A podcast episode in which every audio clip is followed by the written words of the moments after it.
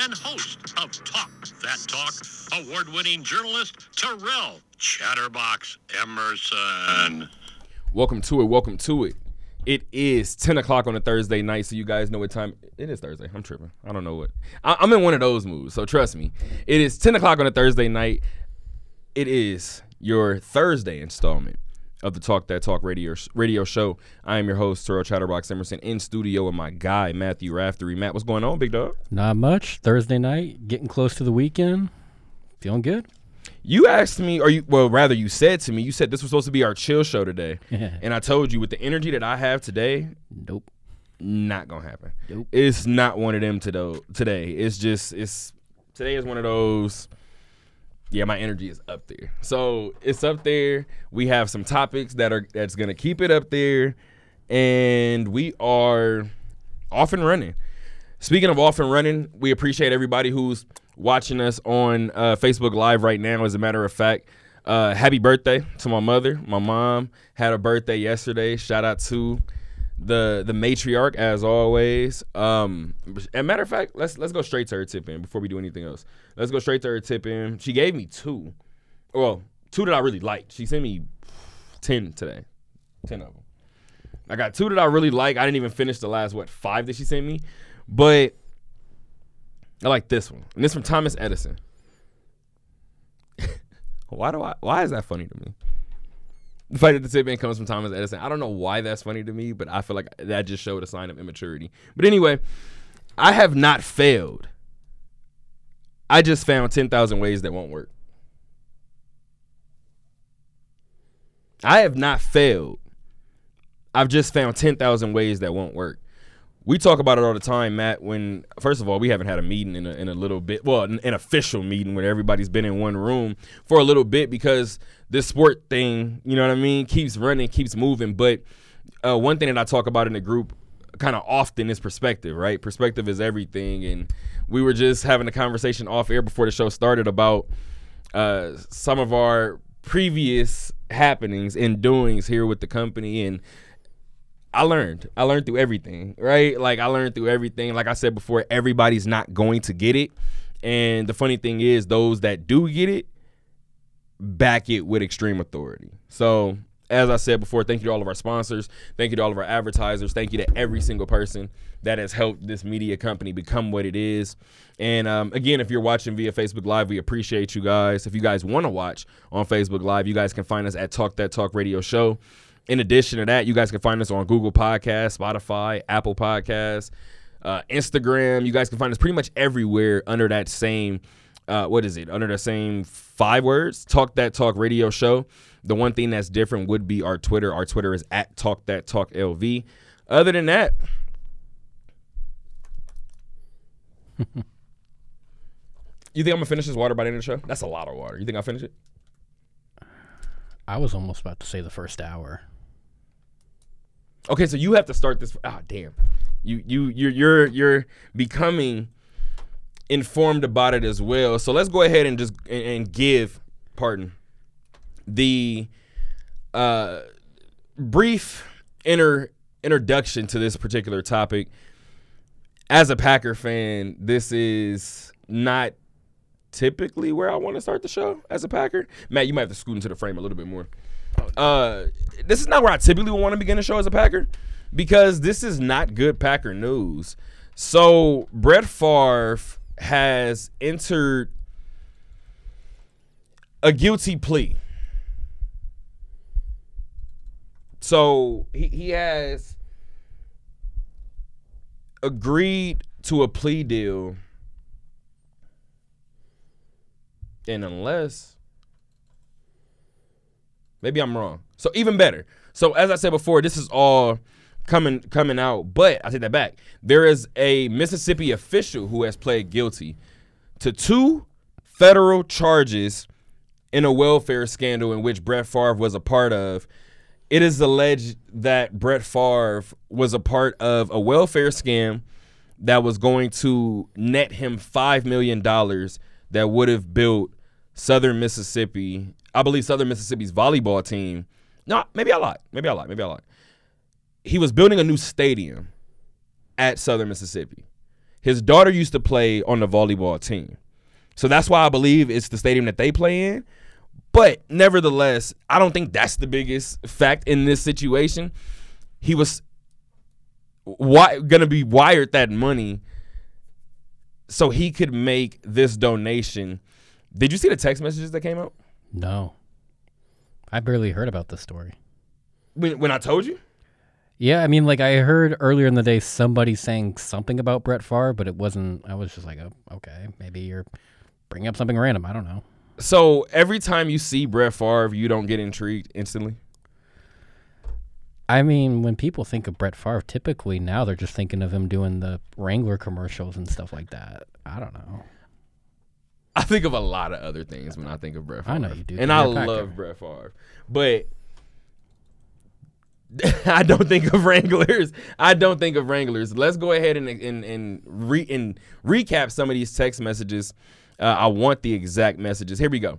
So these messages don't look good. Plain and simple. As I said before, things can be doctored, right? Things can be altered. So this is what this picture does show, though. This is a conversation from August of 2017. Should I pay? I'm to say the person he's talking to. I might as well, right? At this point, uh, it, there's so many names being dropped in this that I'm to be honest. I'm a little at a loss. Like, I don't want to tell on myself here, but it baffles me to see some of the people who do some of the things that they do keep an active paper trail of it. Why are you texting about this? Why are you, te- fam? The moment somebody hit Brett Favre about this, he should have acted like he lost his phone. Yeah. Who are you talking? Who are you texting? I don't know who you are. Excuse me, I have no idea who you are. Anyway, the text message reads, and it's, it's- to be honest, it actually looks like Twitter DMs, but whatever. Even worse. Brett Favre said, if you were to pay me, is there any way the media could? f- I don't know why this is funny. If you were to pay me, is there any way the media can find out where it came from and how much? The person replying to him is listed as Nancy New. Says no, we have, or excuse me, we never have any. i- what? Oh, this is the smallest text in the world. Gonna have to lean in, guys. Sorry. No, we never have had that information publicized. I understand you being uneasy about that, though. Let's see what happens on Monday with the conversation with some of the folks at Southern. Maybe it will click with them, hopefully. Brett responds, okay, thanks. The next day, she says, wow, just got off the phone with Phil Bryant. First and last name. Two, uh, Phil Bryan. Phil Bryant. Oh, okay. I was about to say that's two first names. What is happening right now? The, what is happening right now? Wow, just got off the phone with Phil Bryant. He is on board with this. We will get this done. Brett says, awesome. I needed to hear that for sure. React, because I'm going to hit this water before I do.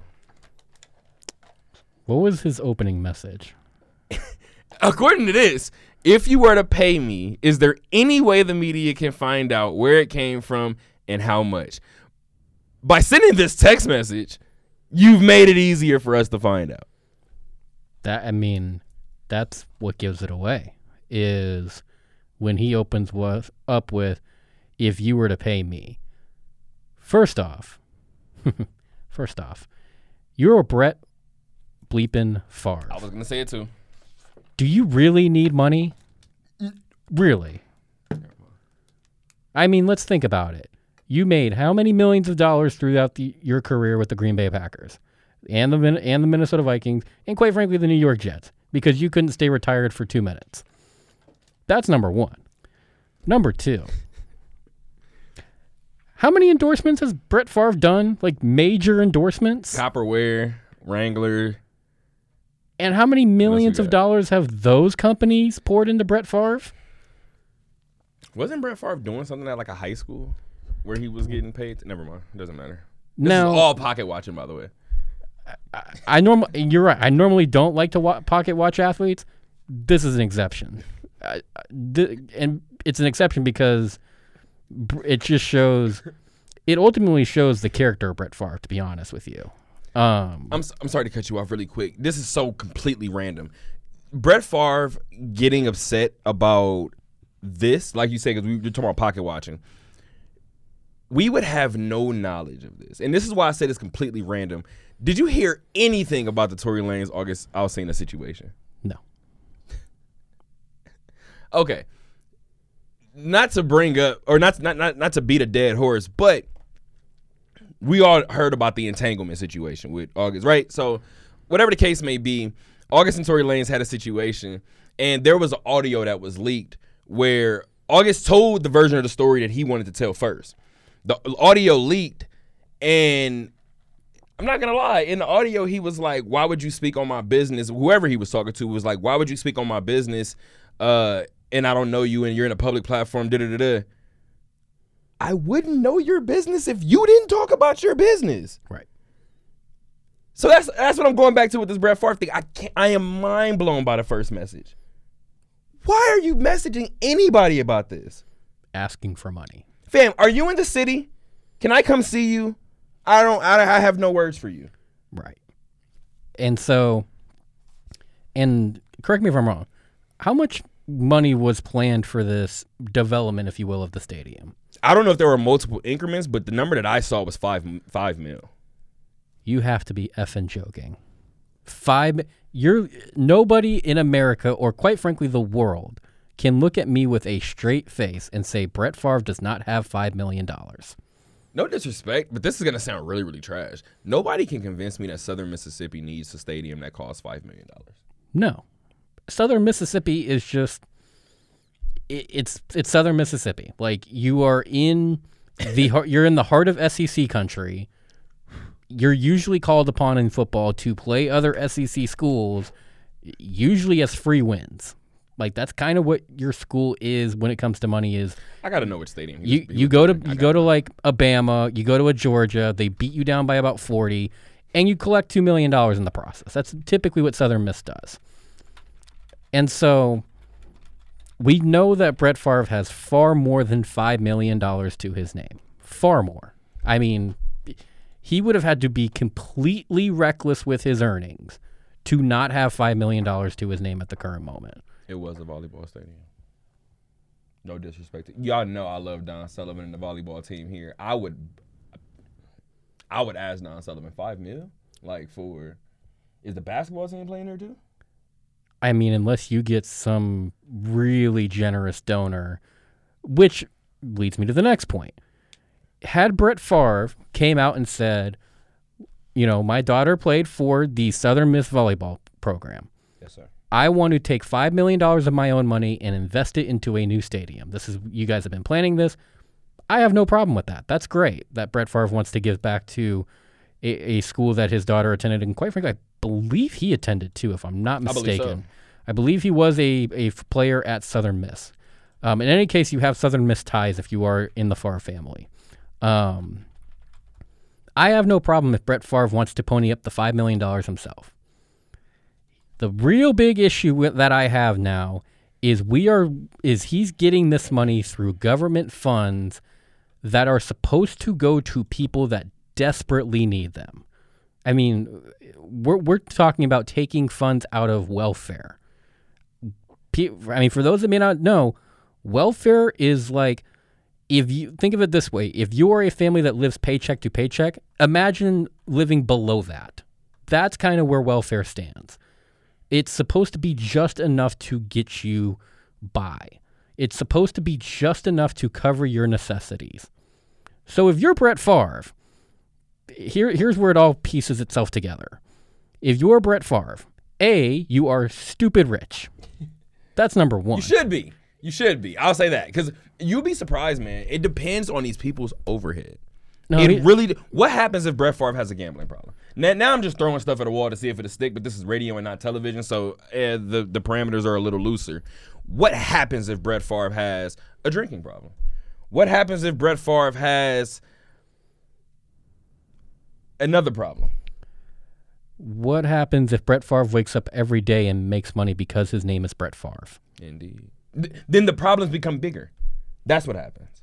Because there are guys, I, I call it the Peyton Manning rule. They wake up, they work one week out of the entire year, and it's the Super Bowl. Peyton Manning can literally wake up, wait, work the super, the week of the Super Bowl, make TV appearances, all this nonsense, right? And then the other 51 weeks, he doesn't have to do anything because he makes enough money during the week of the Super Bowl, making appearances and whatnot, that essentially he's making money because his name is Peyton Manning. He could tell everybody the world or the sky is black or the sky is purple or the sky is whatever color. And because he's Peyton Manning, he probably is going to convince at least a handful of people of that.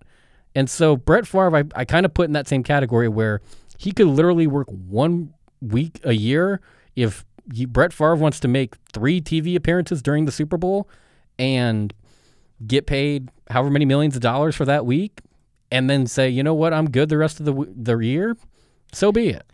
But in in theory, because we haven't heard of these problems with Brett Favre, we're going to assume Brett Favre has a lot of money to his name. We are also now going to assume, and again, this is all the information we've been presented, that the same Brett Favre that we have established has a lot of money to his name is taking money out of people's pockets that desperately need the money. And what's even worse is Robert Griffin obviously tell you that his career is he, he's still you know what I mean he I believe he just recently retired I believe but uh, when he was still with the Ravens he was very very big on the words that he would use in terms of his career same thing with Derrick Rose right and things like that but we got more cover and you guys know as I've gotten more into running this company I don't have the the opportunity to just sit up and kind of watch the way that ESPN kind of covers stuff as much. So I watch it socially, and I have to watch what trends, what gets tweeted out, things like that. I watched more coverage of Robert Griffin's career not living up to expectations. I know people are going to bring up Michael Vick and people are going to bring up Colin Kaepernick and people are going to bring up those instances. No, that's great. This Robert Griffin situation that I'm bringing up is a non-legal situation and it still got more attention than everything that Matt just said. I started this by saying, as a Packer fan, I don't want to start with bad Packer news, but let's just call a spade a spade. It's stealing. He's exactly stealing. That's exactly what it is. So, uh, this person, John Davis, who was a former executive director of the Mississippi Department of Human Services, pled guilty. Actually, he pled guilty earlier today to those two federal charges in the ongoing lawsuit for his role in the state's welfare scandal, of course, that involved Brett Favre. Here's the interesting part for that. Those two charges, those two counts rather, is one count of conspiracy to commit wire fraud and to commit theft of, of excuse me, excuse me, blah, blah, blah, and to commit theft concerning programs receiving federal loans, and one count of theft concerning programs receiving federal funds. Here's the interesting part his charges carry a maximum of 15 years in prison, which is where that's the first number that we see in terms of possible penalty for Favre. I'm glad you brought this up. One, I guarantee he will not get that sentence at all. He won't even get anything close. The reason why is, I, I and this is just happening to have family within the lead that you know work professionally in the legal system, you know, few lawyers in the family and all that, they say this happens all the time. Here's what I think is probably going to happen. Davis is going to rat out Favre, hundred percent. Favre ratted himself out. Oh, Davis is going to put more salt in the wound because here's probably what went down. The prosecutor probably came to Davis and said, "Look, we'll cut you a hell of a deal. You tell us everything Favre was involved with. We will, uh, to the media, it will be pre- presented initially as a maximum of 15 years. Between you, me, and the four walls, you'll probably get five. Hmm. And you may even get less with good behavior. If you rat out Favre and tell us exactly what's going on, you you'll take a little bit of a you know, and I mean everybody knows that's called a plea deal. hence why he's pleading guilty. I don't think he would just randomly wake up and go, you know, I'd rather go spend 15 more years of my life in prison. That typically doesn't happen. A lot of times when people take plea, you know, plead guilty as it's framed in stories, that's usually just meaning they're taking a plea deal for a lesser sentence. And part of this deal, especially if it involves a guy like Brett Favre, oh, you better believe they're going to be like, if you know a lot of info about Brett Favre in this case, we want it. We'll take it. And I mean, it already because here here's where Davis probably probably sits here. If he doesn't rat out Brett Favre, Mm-hmm. he's going to jail and taking the fall for Brett Favre. Indeed. Now, he might still go to jail if he rats out Brett Favre. He's not going for as long as if he doesn't. And so, You're giving it the bigger fish. it, and that's the thing. I understand Brett Favre is kind of like the long life son of Mississippi as a whole. Like people associate Mississippi with Brett Favre as far as famous people to come out of the state of Mississippi. I understand all that.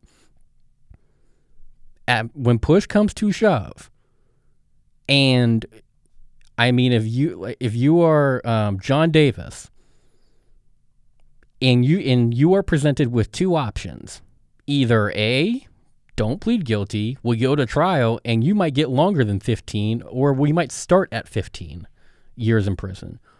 Or B, you could plead guilty. Part of the plead is you've rat out Favre, will lessen your sentence significantly, and that way we can put Brett Favre on the hook for this too. I think he probably took option B, and that'll probably be published a little bit later on, but and, and part of it's probably because the media doesn't want to put out a bad image about Brett Favre because Brett Favre, for whatever it's worth, is kind of viewed as kind of America's hero from way back in the day, where he's the Packer quarterback, you know, Mr. Small Town, can do no wrong type of guy. So I to I mean, I hope this isn't happening, but it wouldn't shock me in the slightest if it is, where they're going to frame this like, oh, John Davis took the fall for Brett Favre, and Brett Favre probably is going to walk away clean.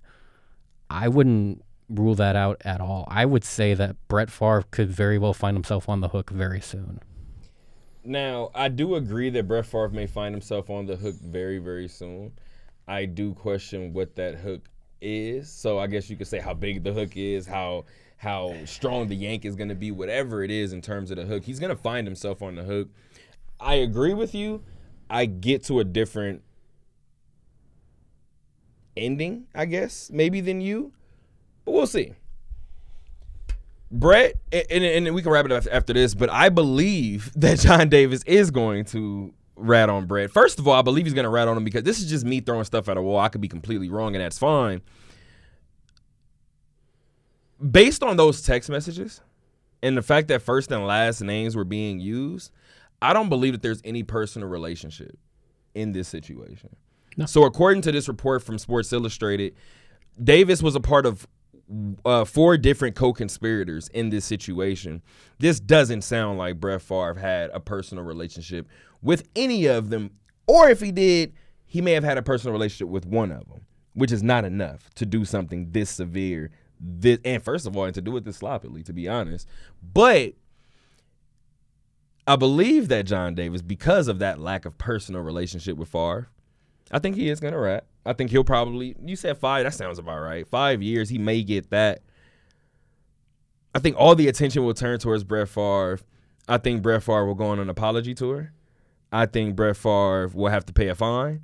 I think Brett Favre will have community service. I don't think Brett Favre will step inside of a prison. I don't believe so. I think that's very accurate. We see it all the time. Brett Favre will hire the best of the best. They will get this talk down to, like you said, anything but prison time, community service, apology tour, fine, etc., etc. He's gonna write a book. Yeah, he's gonna do all the which. Mm, I hope he doesn't, by the way, because You know it's gonna happen. I'm telling you something. he better not, because then he's gonna turn around and sell it, and it, it kind of washes the fine. No, I No, don't. it doesn't. That book is probably gonna be tied to some sort of organization. Okay, I'm, I'm okay with that then. If you are going to write a book, you can sell it, but you can't keep a dime of it. You have to donate that money to something. He's gonna steal from that too. Um, here's here's You're where my immaturity comes in because now I'm just gonna have fun with it. I remember when Michael Vick did his jail time. When Vick got out, every time a black and, and yes, I'm gonna say y'all, and y'all can attest and, and and assess who this y'all can apply to. But when Mike Vick got out of got out of jail, I remember specifically when Vick cut his hair. Every time a black athlete, specifically football player, black quarterback, did something that y'all didn't like, i.e., Colin Kaepernick, y'all dragged Michael Vick in front of that camera to point out what that black athlete did wrong. Every time a white athlete does something wrong for the next three years, I want Brett Favre in front of a camera. Do the same thing. Use him to spread your agenda the way that you use Vick. Make sure that that happens too. That's not being talked about enough. The hell with the fact that, that ESPN and these Fox, Fox Sports and these bigger networks are not covering it. Use Brett Favre the same way y'all paraded Michael Vick around. I didn't forget that. Y'all dragged Michael Vick in front of this camera on first take to or get up one of those two to say, well, first and foremost, I feel like with Colin Kaepernick, he should cut his hair. I feel like in order to be taken serious, he should cut his hair. We're talking about hair. What? We're talking about haircuts to be taken serious. Wow. Okay. Dog, let, no pun intended. Vick, and this is what pissed me off about that video so much, because I don't believe that Vick wanted to say that. That's what bothers me more than anything. But Vick, you had braids, right? We understand what Vick had. Vick was a staple in the culture. Vick still is a staple in the culture. With all due respect, Vick, you did jail time. I understand why ex felons cut their hair. You told Cap to cut his hair because of the fro. Look at me with a straight face and tell me that those two are equivalent. They're not. But ESPN made it a point to lead the show with that. Anytime a white athlete does anything wrong, I want to see Favre. Will we see it though? Hell no. Okay. I was just making sure. I didn't think. We, not. I didn't think You'll we see were. Dan Orlovsky, yeah. but he, it's his job. Yeah, it is. Like it's his job, fam. the the let me rephrase that. You'll see it. It'll be like the last two minutes of a show. It'll be like passing news when no, everybody's turned off the program. They'll be like, "Oh yeah," and just wrapping up. We There'll have, be no rebuttals. Word. Yeah, exactly. That's how it's usually gonna go. So from one topic that has me hot to another topic that has me and Matt hot. oh Um, boy. Sheesh. Uh, Boston Celtics head coach Ime Udoka has been suspended for the entire 2022-23 seasons, and of course, this is coming off of the heels of an NBA Finals berth in which they lost in six games, I believe it was, to the to the Boston Celtics. I mean, excuse me, pardon, to the Golden State Warriors. Uh, it is alleging that he, he I'm not even sure. I've seen so many different verbiage of it, so many different ways that this has been worded, but nuts and bolts, it's a staff relationship. Right? It's an alleged staff relationship. After that whole first topic, this is gonna sound crazy, but Matt knows for a fact, and I, I've never been one of these guys to be like, nah, yeah, I'm not that way, right? Right? But in this case, because it's gonna sound like I'm I'm this way for the first 40 minutes of the show, I've I'm I'm not that person to look at every situation and go, oh, it's definitely race involved. Oh, it's definitely race involved. Race plays a part in every single thing. Every decision is not based in race. I would like to know from the Boston Celtics why the hell I know this. And the thing is, I told you guys I don't I don't watch ESPN like that anymore, so I'll pay attention to stuff that trends. Interestingly enough, I saw Stephen A. Smith talk about it. And I hate when certain people can get out their opinions before me because it sounds like I'm just biting off of their opinion. But you guys know, especially in recent memory, how much I've disagreed with Stephen A. Smith. Everything that Stephen A. Smith said, I agree with. Because, Matt, this is the part where I'm going to risk being getting in trouble. We are at UNLV, Matt. We know of something within the last three years on this campus. Why hasn't that gotten any publication?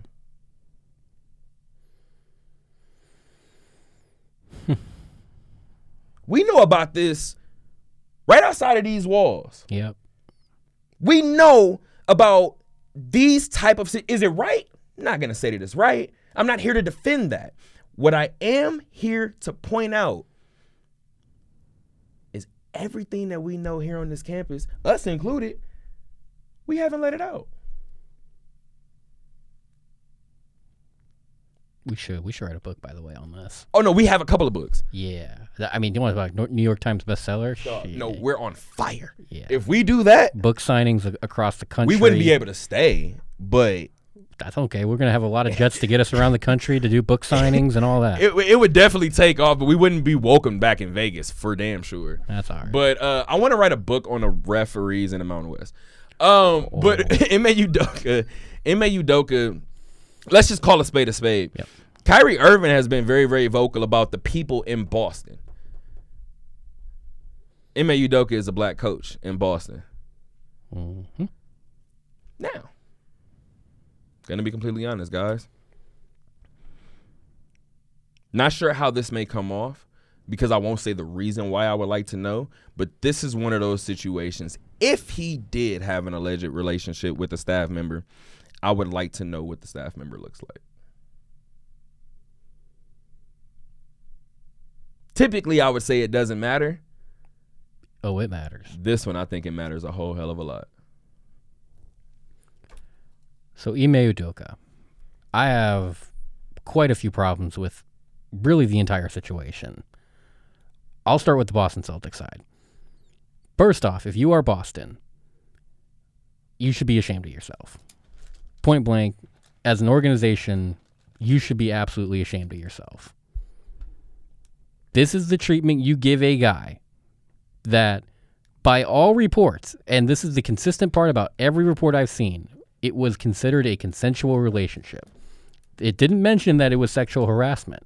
It didn't mention that Ime Udoka, you know, for lack of a better term, raped another staff member. It didn't mention anything like that to that extreme. Trigger warning. Sorry. Sorry, Yeah. guys. My bad. Sorry about that. It, I'm just saying it didn't mention anything along those lines, not even remotely close. It made sure explicitly that it was lis- listed as a consensual relationship.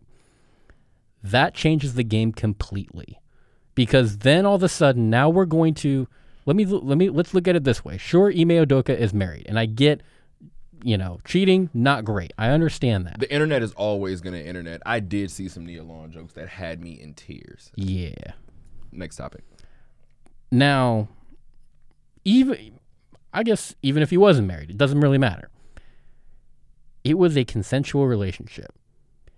By suspending Ime Udoka for a year, the Boston Celtics are portraying and projecting that we are now going to tell you who you can and cannot date, and if we don't like it, tough crap. That is ridiculous. And Boston should be absolutely ashamed of themselves for how they have treated Ime Udoka, who, by the way, broke your ceiling. Before Ime Udoka, you know who you had? Brad Stevens. He got you to the Eastern Conference Final and no more. I I find it interesting that people are. I don't want to say overreacting because we're about to get it. We're about to get on on Ime Udoka as well. I don't want it to seem like we're just throwing all of our uh, anger at this point toward the Boston Celtics, even though we did start there. But in, in terms of Boston, the cheating is one thing, right? So it boils down to what you just said. It's a staff relationship. The reason why I, find it interesting that people are, are acting as if it's just so shocking. Let me go ahead and tell some personal stories, right? This is this is the fun part of radio. You get to tell some per, some personal stories.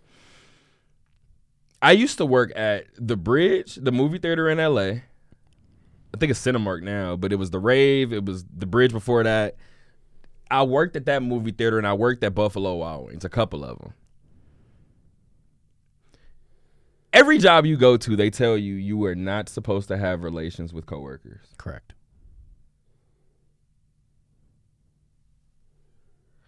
Managers enforce that. Correct. Supposed to, at least. What happens when a manager is in a relationship with, with somebody? Because everybody knows, but it doesn't get any attention. Why do you bring that up, Terrel? Well, the reason why I'm bringing that up is because if Boston believes this to be true, Why wasn't Ime Udoka suspended for violating team rules? Nothing less, nothing more. I'll tell you probably why. The reason that e- this situation with Ime Udoka has been framed the way it is, somebody within the Celtic organization got really mad at Ime Udoka to the point that they called up an ESPN, they called up a Bleacher Report, they called up Shams, whoever they called up. They said, "Hey, I want to be left anonymous, completely anonymous, but in return, I have X, Y, and Z on Ime Udoka that you can run now." And hence why Shams at 11:30 Pacific last night drops the or I guess it was maybe Woj or whoever of the two dropped it first. They kind of alley ooped off each other. They definitely do. Um, but they got the same message across that they made sure to word it explicitly the way they did. Because you're right. If this was a violation of team rules, you know, the Celtic PR could have called them up and said, you know what?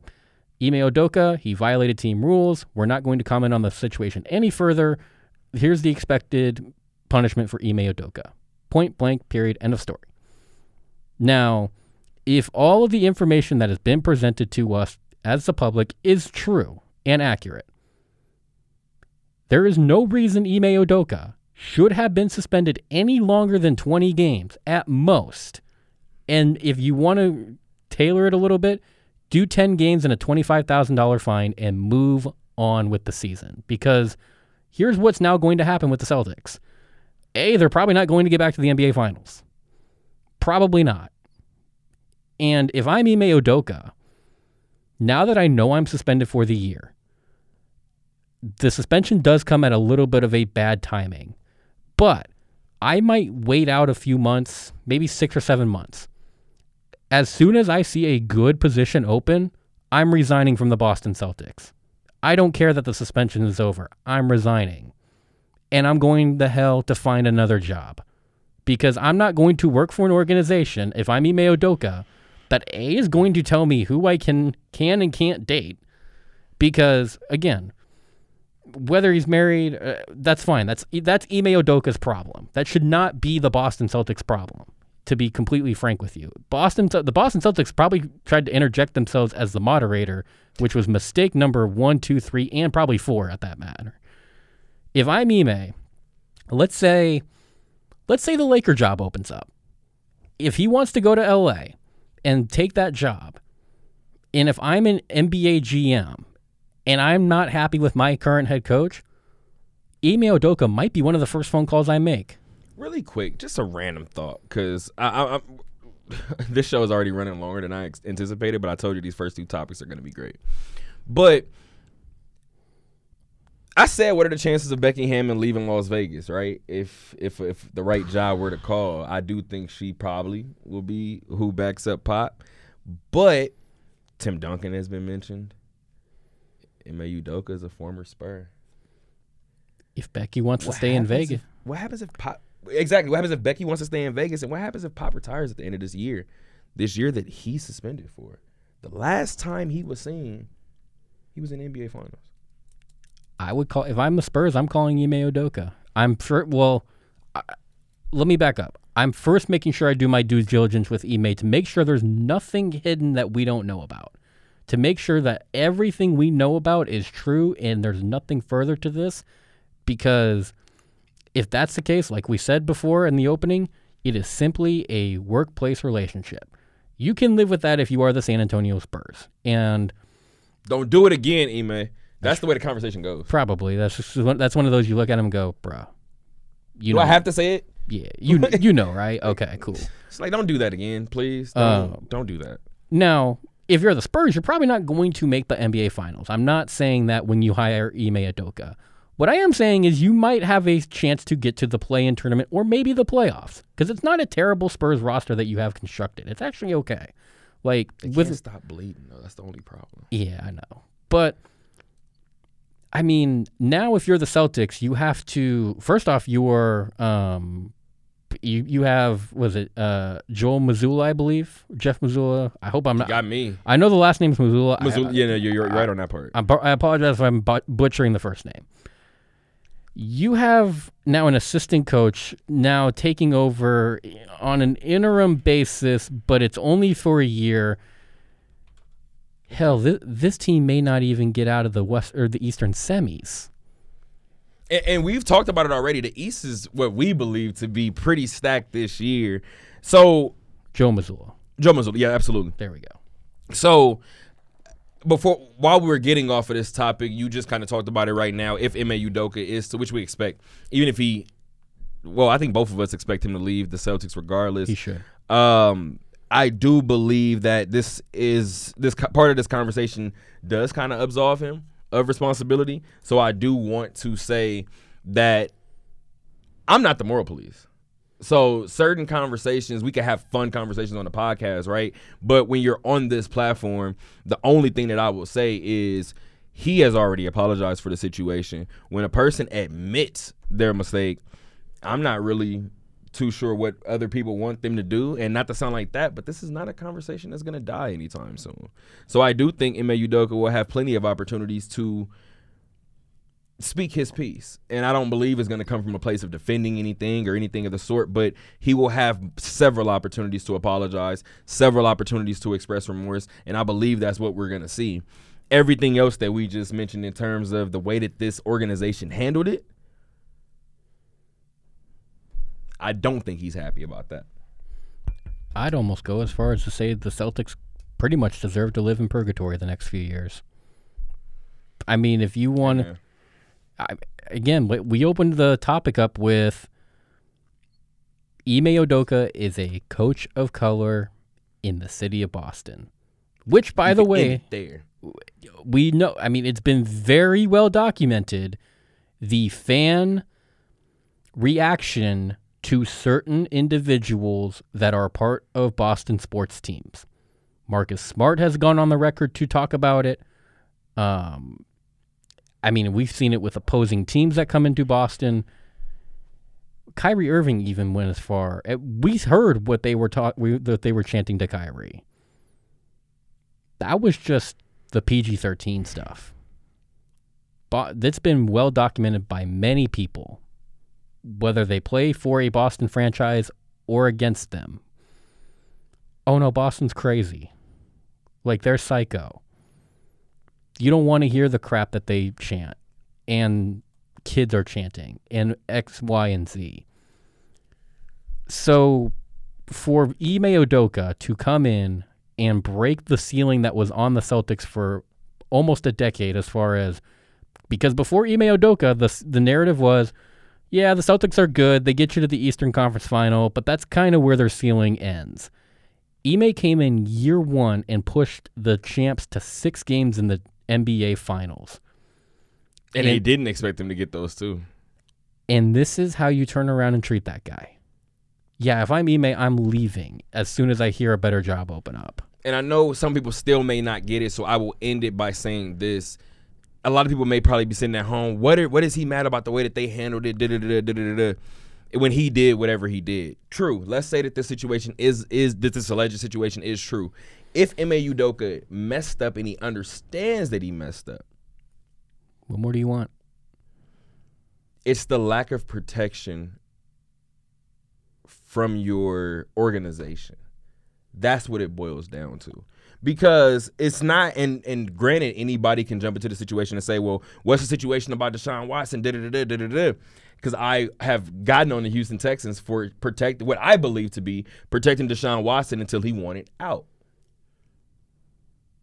The difference is exactly what Matt opened this conversation with saying if this is alleged, Ime Udoka had a consensual relationship. Therefore, the suspension is not for anything sexual in terms of assault. The suspension is because of violating team rules. That could be for anything. That could be for showing up late repetitively. That could be for touching a player. That could be for anything. But the Boston Celtics made it a point for you to know what Ime Udoka did. For that alone, they have let Ime Udoka know, no matter what, we're not protecting you. This is even a situation he needed real, needed real protection from. But the fact that you guys made it a point for it to come out shows the lack of shows the lack of respect and I feel like the lack of protection. I don't know, man. Deshaun Watson got a lot less for a lot worse. Talk about it. Now, we are. I'm not gonna lie. I don't remember. I, all the days are just mixed at this point. I believe we are 48 hours removed. That's about right. I think it was Tuesday. I think I'm right. Um, you, you talked about some of the things that Boston chants. I, I heard a couple of things chanted on Tuesday that were eerily familiar, and it, it wasn't obviously to on the side of the spectrum that some of these Boston chants were. These were straight chants of just just joy, just joy and, and, and moments for this Las Vegas Aces. I remember a Las Vegas Aces specifically. I remember that chant. Uh, I remember um, just I'm trying to give you guys the sounds, not even the sights yet, but just the sounds. Uh, of course, I remember "We Are the Champions" being played. I remember "Knuck If You Buck" being played. Just to get into some of the sights, I remember as the confetti is falling down, um, the Bellagio fountains go off. It never registered either, but during the entire parade, I don't think the Bellagio fountains went off until the ending. Pretty sure. So shout out to the Bellagio fountains, or shout out to Bellagio uh, rather for doing that. But on Tuesday, the Las Vegas Aces celebrated the first major pro championship here in Las Vegas with the parade. Did you? Yeah, you had to work the parade. Yeah? I did, yeah.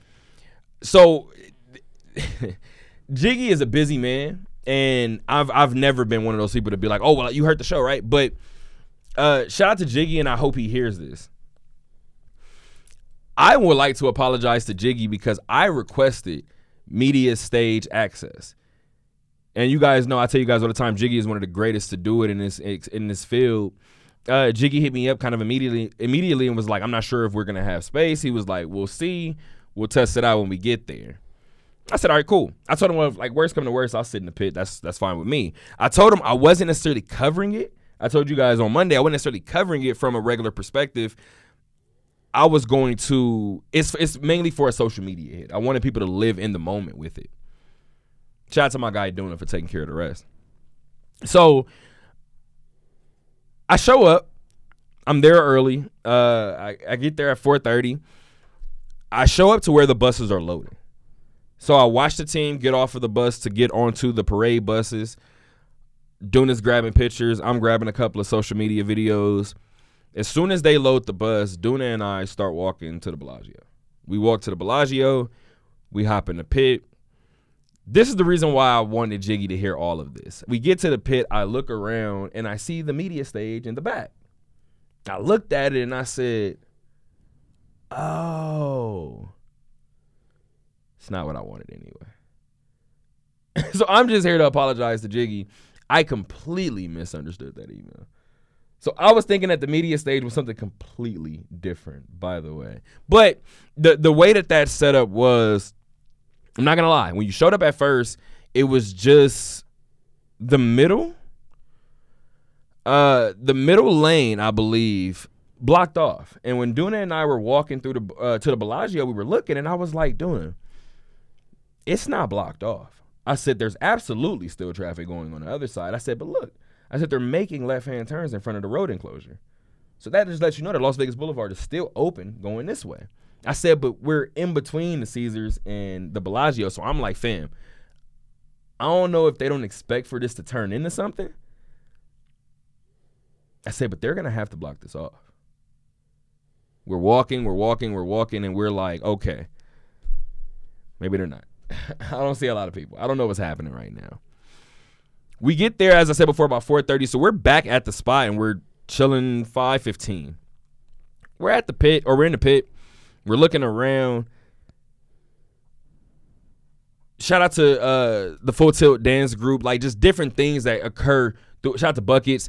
Uh, shout out to the MCs. Like shout out to Chet Buchanan. Just everything that is known about a game at the house for the Las Vegas Aces is occurring on stage. It kind of takes your mind away from the fact that oh damn, this parade is about to start. They show the team getting on. getting on the buses and they're about to take off. As they're taking off, I turn around and look. I can't see the ground anymore. So I see where the team is going to come through, but I can't see the ground elsewhere. So I said, okay, they probably blocked it off now. That's my guess. And then I ended up tweeting it halfway through the parade, but we ended up, I believe Chet Buchanan made the announcement. The original plan was to shut down that half, that side of the Las Vegas Strip. As I said before, I don't think that they expected it to be what it was because they tried to limit that as well. They tried to do a lane. And I said, oh, that's not going to work. The turnout ended up being so large that they had to shut down both sides of the strip. They had to stop traffic completely on the strip. This was an histo- this was a historic moment for the Las Vegas Aces. This was a historic moment for the WNBA. This was a historic moment for Las Vegas. I'm glad that I got a chance to be a part of it. I recorded 20 the last 25 minutes of the actual um, event on stage. And again, when you cover this team all season long, uh, there there is just a certain stress relief that's off at, during an event like this. Um, and yes, I do have stories to tell you off air. It's funny. I was gonna ask you because I saw your story and your life, and it was after the parade was over. Yeah, I was, like, I was like, man, I wonder where T and Duna are gonna go. that's funny. I would have probably hit you up, but by that point, I was just I'm washed, man. I, I'll be honest. I'll tell you this. So I'm I'm washed, bro. So um, shout out to Darren Waller as well. Darren Waller I did see him. Supplied the team with cigars, and uh, him and I were joking after the after the parade, and I was telling him I was like, well, I mean, you, you paid your way onto the bus. Like, what difference does it make? Like, I brought a gift. I'm a part of a, a team here in Vegas. I support. I'm absolutely hopping on this. Why not? Why wouldn't I? So it was it was an amazing feeling, obviously, just to watch Las Vegas. What I continue to say, Las Vegas support each other. But uh, yeah, I definitely have some stories for you afterwards. But the funny thing is, I'm older in the sense that, um, I'll tell you this. Because Duna had to upload the pictures. Duna had Duna took a thousand something pictures last or that uh, on Tuesday. So Duna had to go home and set up the pictures, and I think he had work the next morning. I went home. I did go home. I did not relax and rest once I got home. So, well, yeah, those, those stories would be off air. Maybe those stories will be on the pod one day, but we'll see. But uh, again, you had to work it on Monday, but this was the first experience for you in this city. Um, I want to know kind of what what was your takeaways from it? What was your uh, what what did the happenings look like from your vantage point? I was overly thrilled with the turnout for a few reasons. Um, one of them's going to sound like I kept receipts, and I absolutely did. Um, I heard plenty, too many to really count, media members that are local. I'll leave them unnamed, but they had they had said, "Oh, this is a Tuesday afternoon at 5:30, and it's a WNBA team." Vegas won't show out for this. It's not going to happen. This is going to be almost a laughing stock. People, people locally said that. Yes.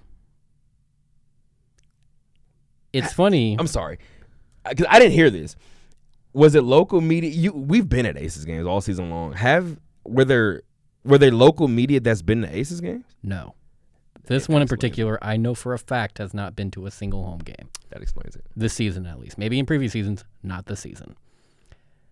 That same individual, I see on their social media later on retweeting a clip from um, Kevin Martin, I believe, Yep. um, News 3. And the caption is, Wow, this is awesome. It took every ounce of in me to not retweet.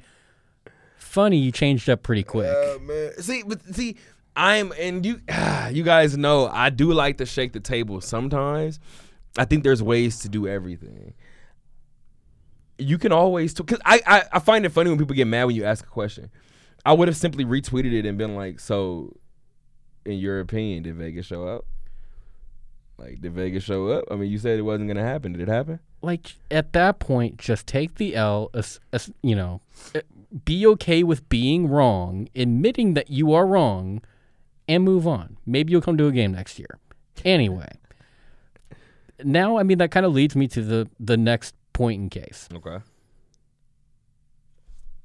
If you, th- th- I will say that Tuesday was no fluke at all.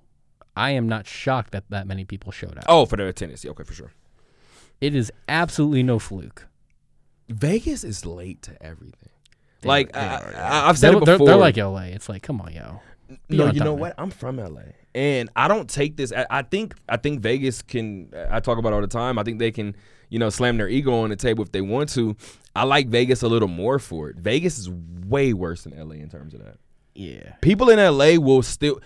A comedy show can be coming. Let's say it's Kevin Hart. They'll know that it's coming after this time, whatever the case may be. Here in Vegas, people buy tickets the day of. A lot of people buy tickets the day of. I have never seen a city react to certain events so late. And, and the funny thing is, like I said before, this is not a knock on them because they turn out in droves afterward. Like they do support, but most Vegas people, I feel like because so much happens in Vegas and so many things can pop off at the moment, people just want to be sure.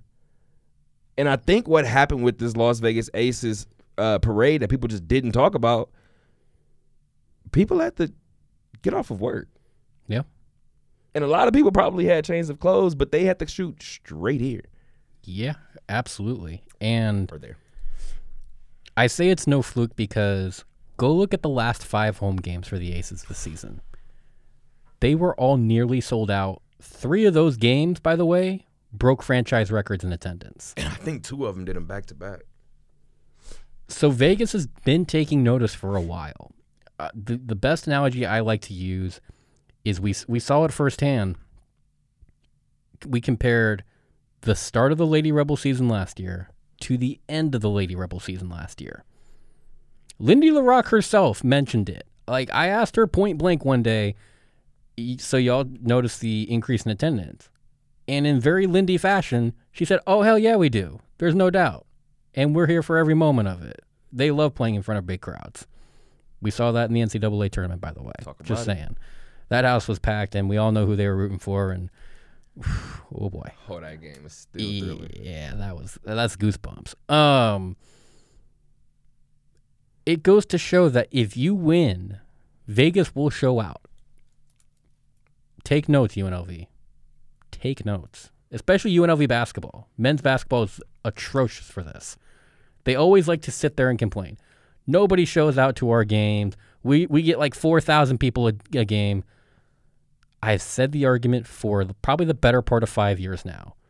Nobody is taking time out of their day on a Wednesday night at 8 o'clock to come watch a mediocre basketball team that may or may not win.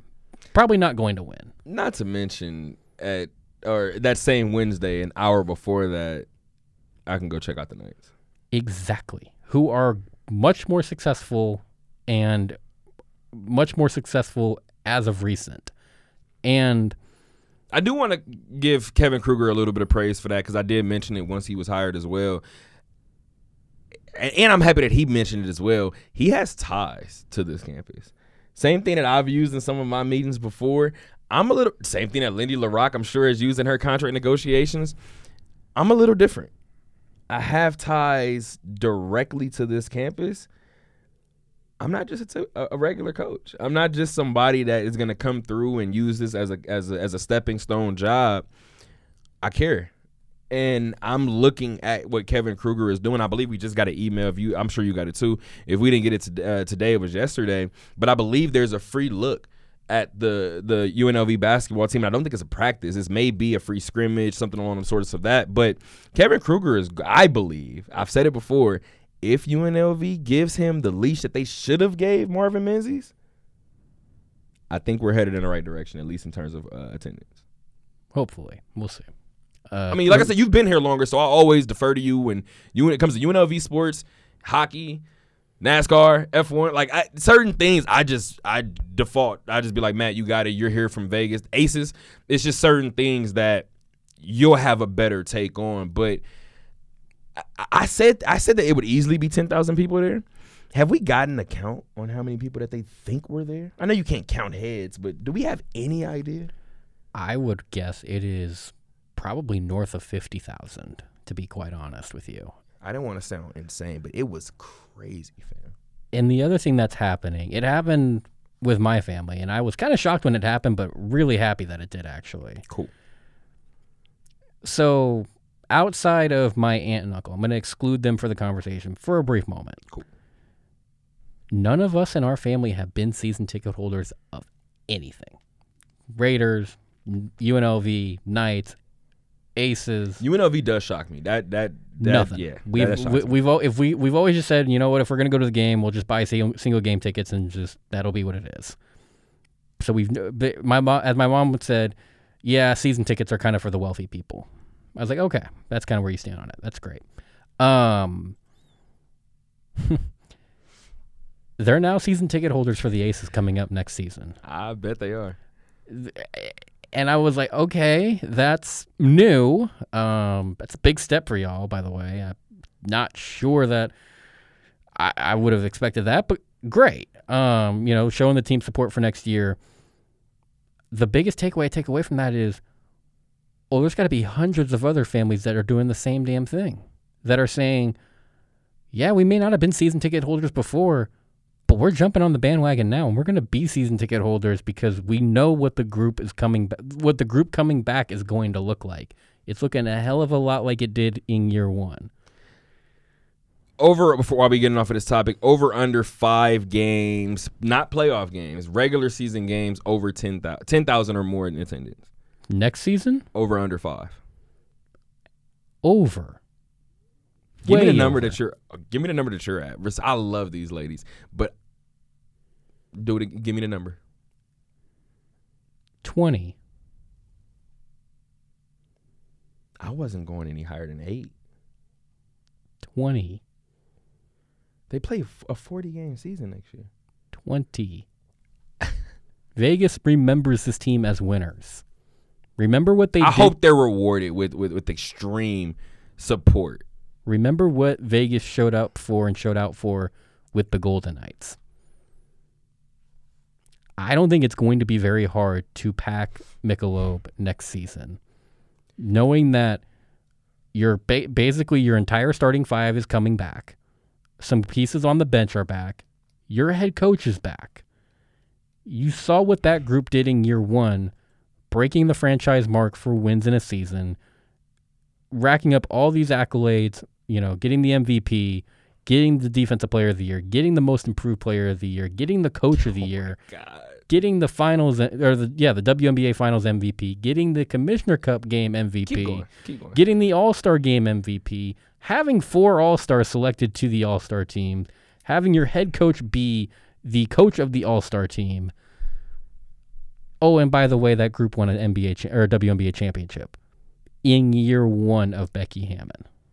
Who by the way, at this current juncture, in my opinion, is probably the best head coach in Las Vegas with Lindy being a very close second.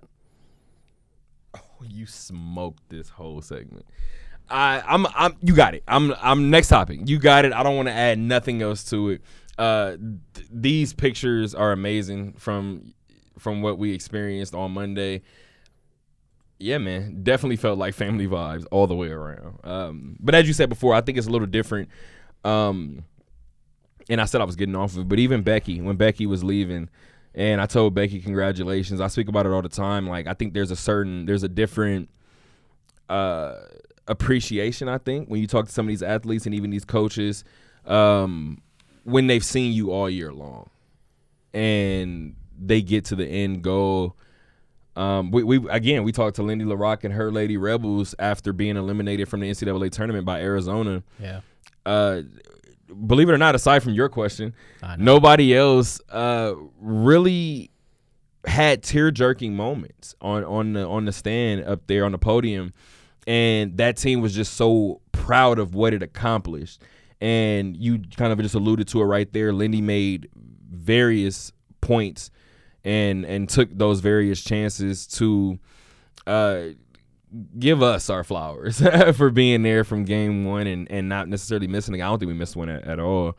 Uh, so these these teams remember that, and as much as Las Vegas showed out for the team, as a lot of people expected, the Aces did an amazing job at giving right back to the fans. So, uh, as we said before, I, I said it about four years ago that this that this group of women, not this particular group, but this installation of women was going to bring Las Vegas its first championship, and now four years later, the proof is in the pudding.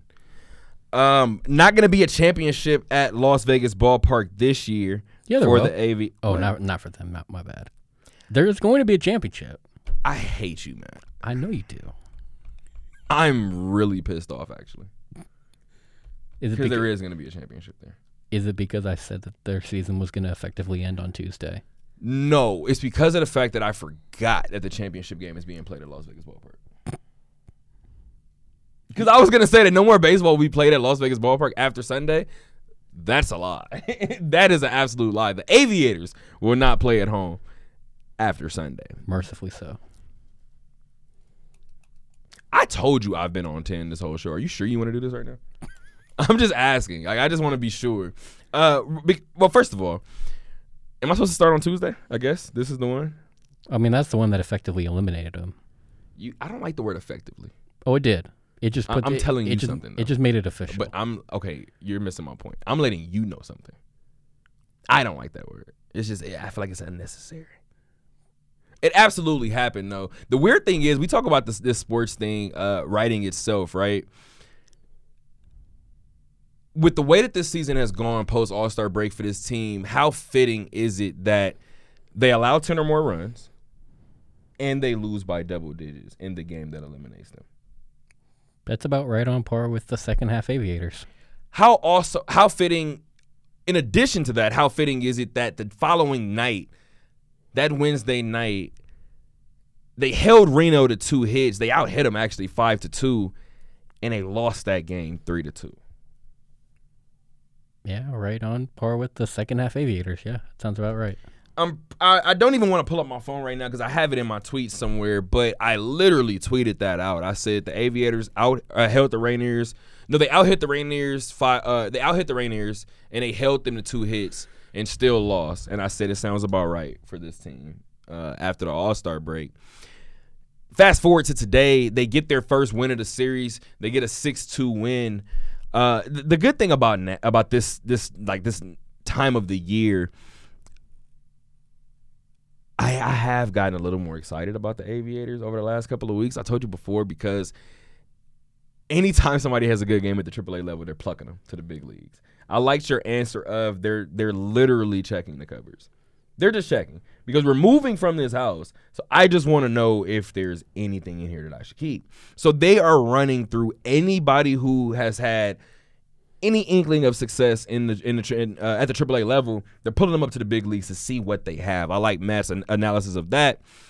That gives opportunity to these double A stars, right, to come up to this level and get their first shot.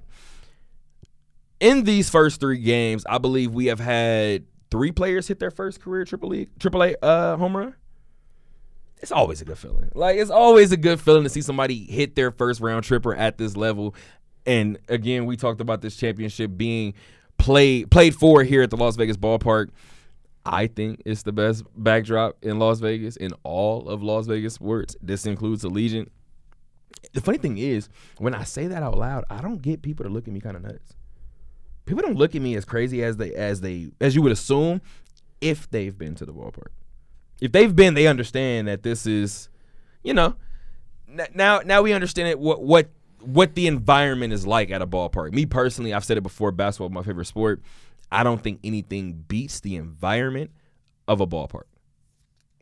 Period. I think a college football stadium might be second, and it may flip flop depending on the, depending on the day and the team. But um, they get their first win in this series, and you talked about it on Tuesday. This Tuesday victory uh, or loss rather, sealed their fate.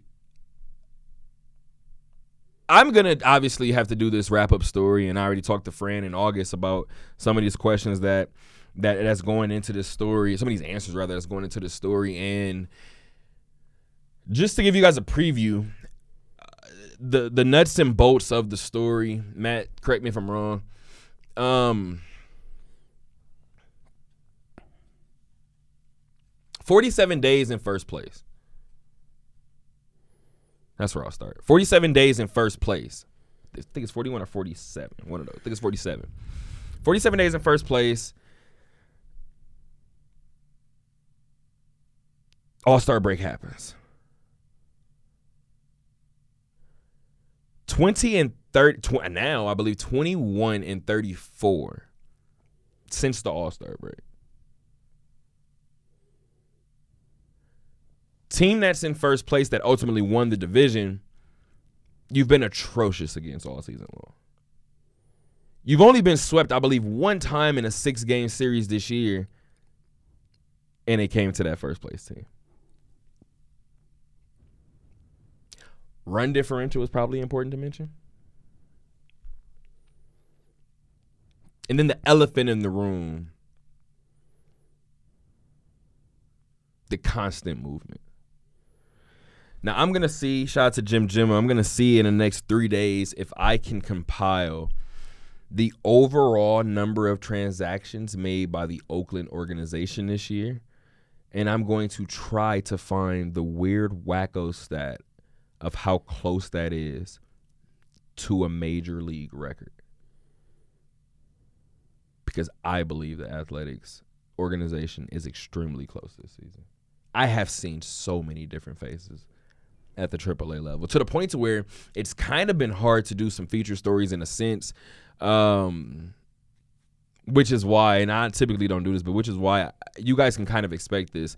I plan to go extremely feature heavy the first two months of the season next year because of the way this season went.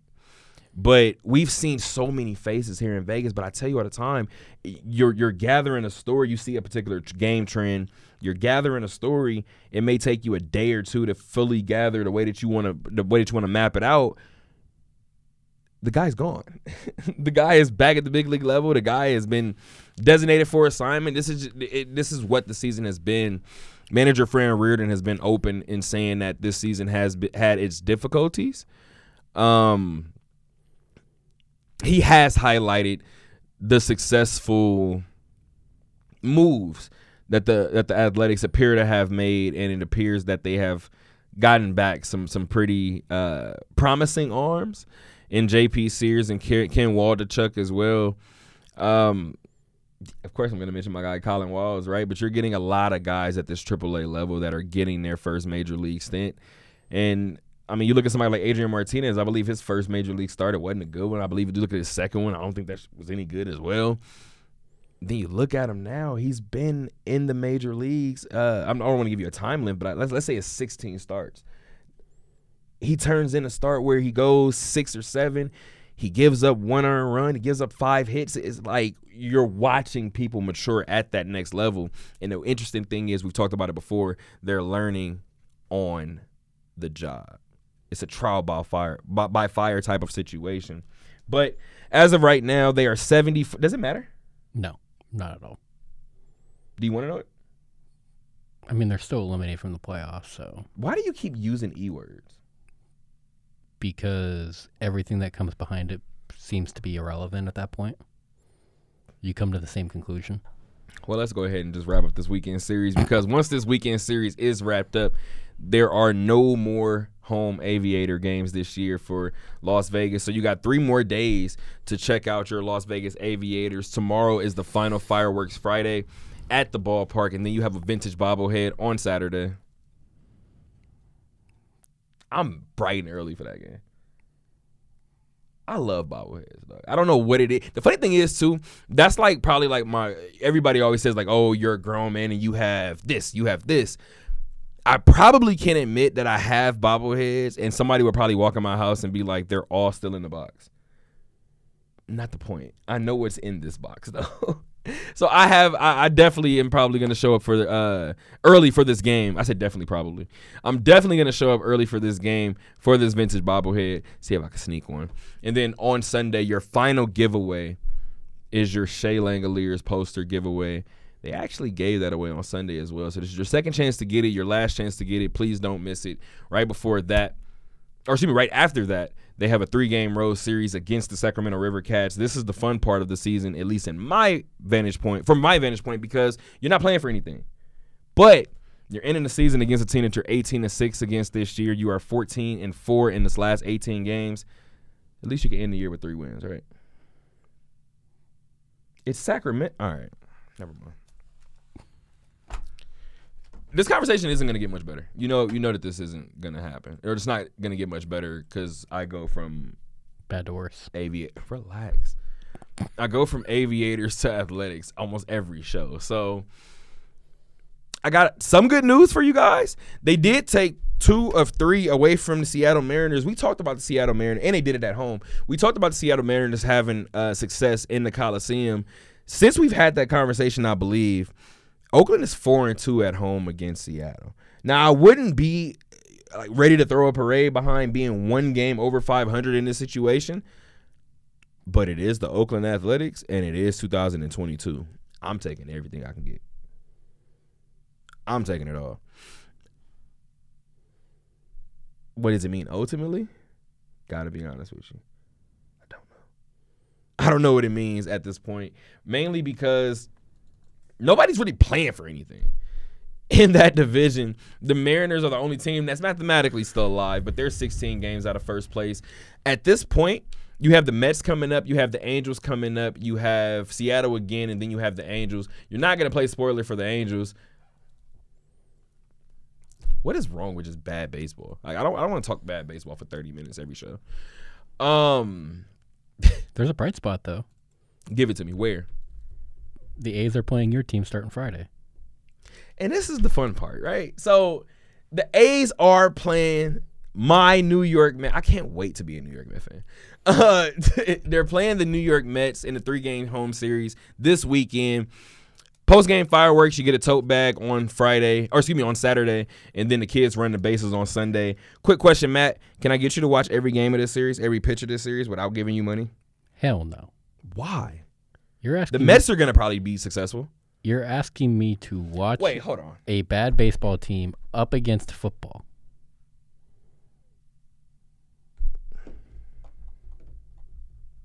You have an iPad though. Like you can you can leave your your screens. You got your multiple TVs. You got your, your laptop, whatever. Just take the iPad and put the, put the baseball game on iPad. Do I have to actually watch the game or can it just be running in the background? Guess I can't really control that part. Okay. so you're gonna tell me you're gonna watch it? No. I, This I ain't even gonna hold you. I'm This out. is pointless. So I wanted to make a bet about this series. I, I really like the Mets this year. So I really think that the Mets might be in the World Series, and I got to be honest with you, dog. Even if they make the NLCS, I just knowing the type of person that I am, I can't see myself being like, "Oh yeah, I'm a fan." I I can't do it right after you have that much success. So I'm trying to make it happen beforehand.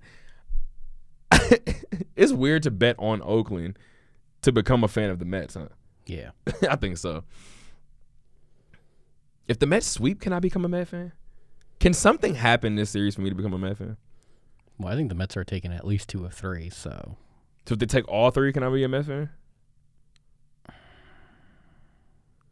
Where, what's the playoff race for the Mets? That's a good question. If they're not in first place, you gotta let me do it. Damn. How many? Well, how many? What? They're ahead by a game and a half. How many left to play? That is a valid question. So for Oakland, if I'm just using Oakland as a reference point, they have 12. What's the overall number? Five more, 151. The Mets have 11. I'll say this: you can be a fan if the Mets take at least two of three, because that means they stay in first place after the weekend. I think I'm going to take it. I think I'm going to take the deal, guys. But they got to take two of three. They can sweep, but at minimum two of three. Why am I not worried? Watch Oakland pull out two wins. Watch Oakland pull. I'm gonna watch every pitch of this series. Watch Oakland pull out two wins. You finna come in hot on Monday. I'm gonna be extremely mad. I'm gonna be like, I have wanted you guys to win all season long, and you couldn't do it. Now I want you guys to lose, and you give me wins. I don't know. Uh, more good news, I guess, for Oakland fans. They are 55. Maybe this is bad news. They're 55 and 95 on the year. They are now tied with the Pittsburgh Pirates at 55 and 59. That win percentage is 367 if you guys cared. For a reference point, they still are at least three games better in the win column than the Washington Nationals, who have the worst record in all of baseball, 52 and 97. We have a new honorable mention to add to the list. You ready? Mm-hmm. The Detroit Tigers are 57 and 92. Now you got a four team race, a four head race for the worst record in all of baseball. Do you still think Oakland's going to finish with the worst record in all of baseball? Yeah. They have six games against the Angels coming up. You know that? And this will be when the Angels really try to win. They are 10 games behind the Angels. There is still a possibility that the Angels finish under the Athletics. I hope I didn't just jinx myself right now. No. We'll see what happens. Oakland's going to try and gun for that first pick. Ah, that's what I think. and I'm not gonna say it's a bad idea. Typically, I'd be like, never, never tank, never. Fam, I'm calling up guys straight from single A. You want to learn? Want to trial by fire? Come on, man. Get out here for me. You're gonna call If I'm Mark Kotsay, I'm playing with house money. I, I mentioned Mark Kotsay at the beginning of the year when he first got the job. I'm telling them in that meeting, this first year, hell, probably this first two years, you gotta let me rock. like you better not pull me in the office because we're losing. You look at this roster. I'm trying to find the pieces. And and the best part about this is if these pieces do exist, they're developing into these pieces. We've watched the maturity of Seth Brown. Seth Brown is probably the one untouchable on this roster right now. We talked about it. Three years ago, he wasn't an untouchable. Trust me, I covered him. Now he is. So this development process, you guys have to give Mark Kotsay time up there in Oakland. You think you're gonna do it? They Former got- player. They got nothing left to lose, so you may as well just let them. I don't know if they're. I, I doubt that they've started the the. speaking with the brass up in Oakland, they told me that the Oakland A or that the city of Oakland agreed on that new stadium, and I talked to the Oakland brass. They said, "Fam, we didn't agree to anything." So like, I don't know what they're voting on, but we didn't okay that. so I don't know who's moving there, but we're not. So I just don't want this to be a, a, a Tony Sanchez situation where maybe even a Marvin Menzies situation where you're gonna see Mark Kotsay go through all the rough years here in Oakland, and then once that new stadium is built, once the team is, eh, once you see your star pieces, that may be Mark Kotsay's fourth year, and it may be four straight years of losing. So mm, we'll see how things shake out. On Saturday, we'll also see how things shake out in the Mountain West opener for UNLV football. It opens up against Utah State. I do have a random question for you because it crossed my mind earlier. What are the chances that this team is really, really bad on the road? 50 50. That's where I'm at, and that's not a good thing. You had them losing to San Jose State. I know you probably you may be backing off of that, but I had them losing to Utah State. I'm not sure if I'm backing off of that yet, but they have away games at Notre Dame, San Diego State, and then finally at Hawaii on my birthday, which I'm still trying to figure out if I'm going. Um, I don't expect them to lose to Hawaii, right? I don't expect them to lose to San Jose State. But let's just say that this team has some hiccups. I think the possibility of them coming on the road isn't too far fetched. They're 0 1 right now. Let's say that they do get that Hawaii game. Let's say that they do get one of these Utah State or San Jose State games. That would be two wins. They could possibly go 2 and 4 on the road this year. The scary part is they could flirt with 5 and 1 at home. All right, man. Saturday's coming up. What you got? I think UNLV's winning against Utah State. Just playing the same point. I mean, I think it's a lot of what we've seen the first three weeks. I get that you can make the argument that they didn't look great against Cal. It's pretty valid. Utah State didn't look great against UConn. They for damn sure did not look good against Alabama. Didn't even score a point. They showed up, ran around the field for 60 minutes, got back on the plane, and went back to Logan, Utah. They did the same thing in Logan against Weber. Yeah. They lost to we exactly. They lost to Weber. They're on a two game losing streak. Mm-hmm. And But they're they're being outscored in that pro. What is that? Ninety? What is that? wait, I, wait, I'm not doing this, bro. I'm they they let Weber put 35 on them. Bama put up 55, and UConn put up 20. When UConn, uh, now here's a note: UConn lost their starting quarterback during that game, They would have lost that game if that quarterback. A I hundred- watched that game. hundred percent, and UConn would have scored much more than 20. Hundred percent. The running game was unstoppable. Yeah. You're now bringing in a UNLV team that, in two of the three games this year, have put up 50 bombs on the opponent. North Texas, they put up 58. And Idaho State, they put up 52. And you can make the argument that was at home. That's great. I don't think it's going to matter. Now, eh, do I think UNLV is coming in to put 50 up on Utah State? No, I don't think they're going to put up that many. I do think uh, UNLV gets. They are, they're they're giving up 40 some over the last two. I don't know. I don't know if it's that much. I do know if UNLV gets into the 30s, they are winning this football game. That UNLV defense is skilled enough, even without Naki Fahina, they will not give up 30. They Marcus Arroyo will, n- I- and I get he's a he's an offensive minded guy.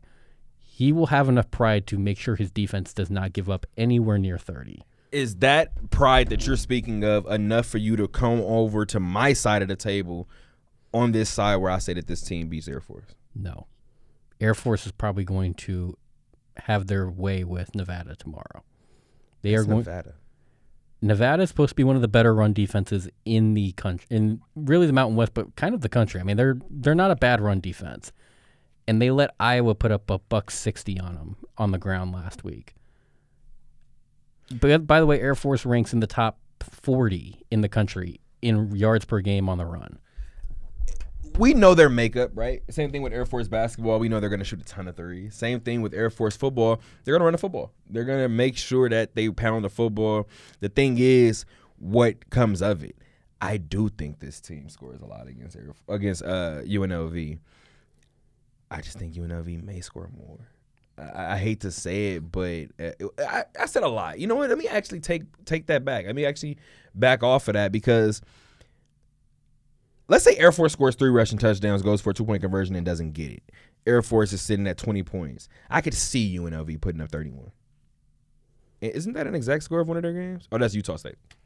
Yeah, So just that in, in my mind, you, you talked about the arrogance of Mark of Marcus Arroyo. I, I- people, like I said before, I've never actually asked Marcus Arroyo this question, but people like to look at arrogance like it's a bad thing. You guys know for a fact I'm not that guy. I say all the time there's a certain level of arrogance that it takes to be successful. I think what was so interesting about and difficult to accept about Marcus Arroyo's uh, arrogance for most people was that he had the arrogance without anything to show for it. And and now, if his defense is the anchor for an offense that is scoring 50 points because they're getting opportunity after opportunity after opportunity, it may start to kind of make sense why Marcus Arroyo has the arrogance that he has. I don't know, man. I do think they're gonna steal a win from somebody this year, and I think it's Air Force. if that's the case, then I, there's eight wins there. Because I see seven for sure. I got six. I think it's seven, Where are we at? Am I still looking at the same? including a five and one start. I don't know, man. We're gonna see. Could they steal Fresno on, at home? I don't think they will. I don't think they'll steal Fresno. I do have more confidence in this Air Force game. I, but see, I have them losing three straight games, which would be Notre Dame, San Diego State, and Fresno State. I was just gonna say, can they steal one in San Diego? Absolutely. I'll give them that. I, I'm going to bet against them because they're in San Diego. But I, I'm not. I'm not mad at that. I think if they were in Vegas, absolutely, I wouldn't even say UNLV would cover. I would say UNLV to win outright. Could they go on the road and play spoiler to Notre Dame? With as bad as Notre Dame is, no disrespect to Marcus Freeman, anything is possible with this team putting up 50 points. Anything is possible.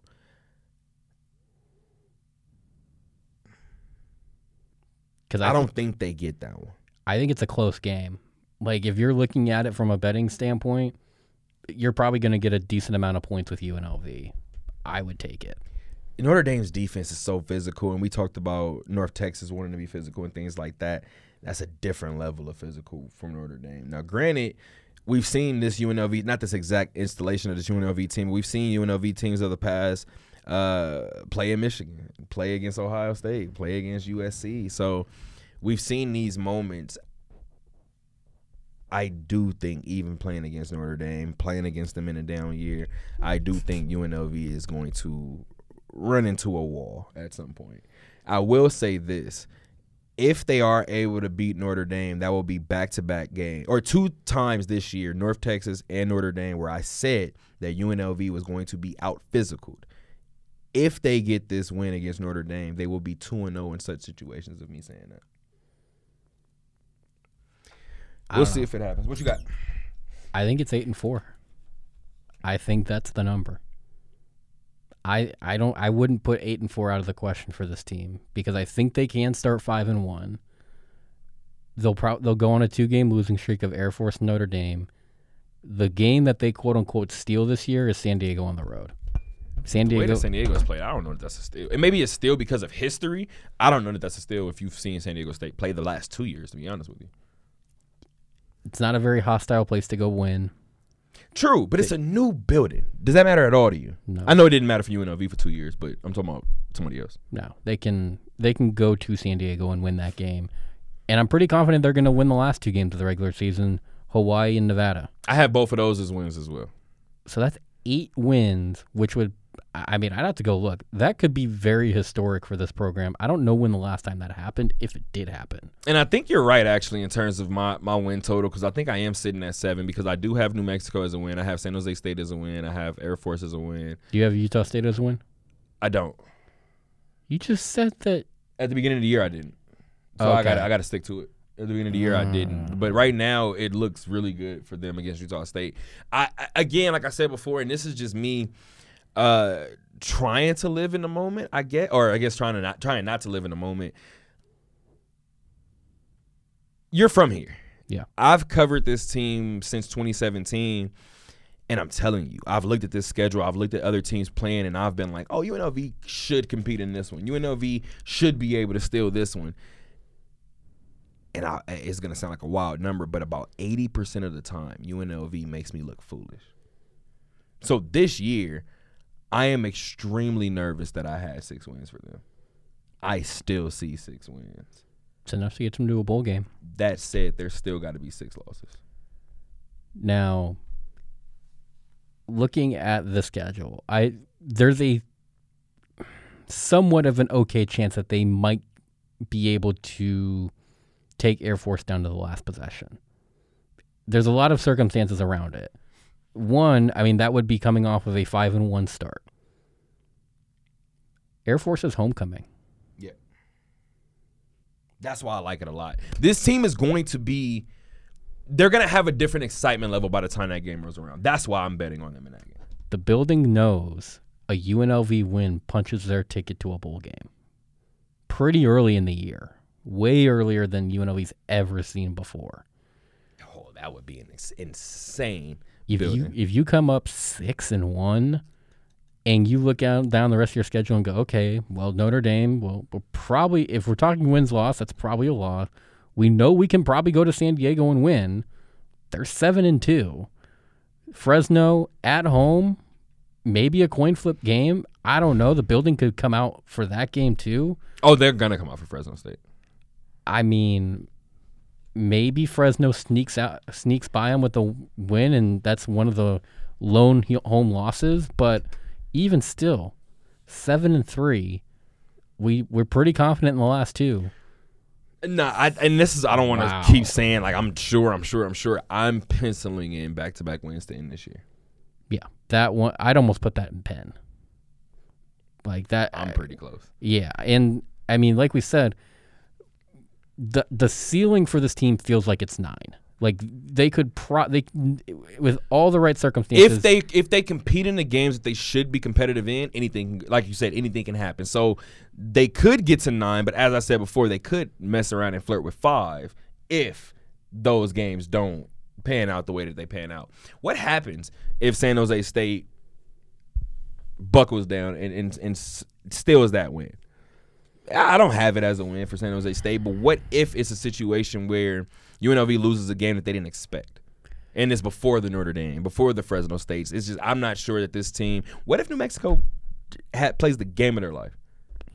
You know what I mean? So that's why with this team, I don't want to get too far ahead of us, but I do believe that that spectrum does tilt certain places where the the high does look like nine, but I do feel like we have to acknowledge that that low could still be missing a bowl game. Do if any of that is true, let's say it's San Jose State. Mm-hmm. Do they win Utah State, New Mexico leading into that game? Probably So four and one. Four and two. four and two. Excuse me, four and two. Yep. Let's with say Air Force coming up, Notre Dame coming up, San Diego State coming up, then Fresno. by your Four and account, two with a with a tough four game schedule coming up. by your account, It would be five and four. No, I lied. Five and five after that. yeah, because you have them beating Air Force. Mm-hmm.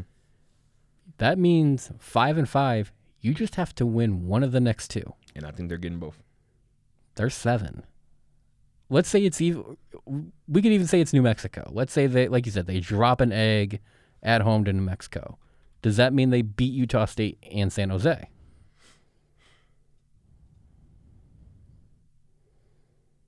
That, I'm sorry, that's a hard question for me to answer only because I just don't. I just I, I know everybody has a fighting chance because they're on the field. I just don't think New Mexico is going to beat them. Can we just go ahead and go with what I said? I think Utah State gets them.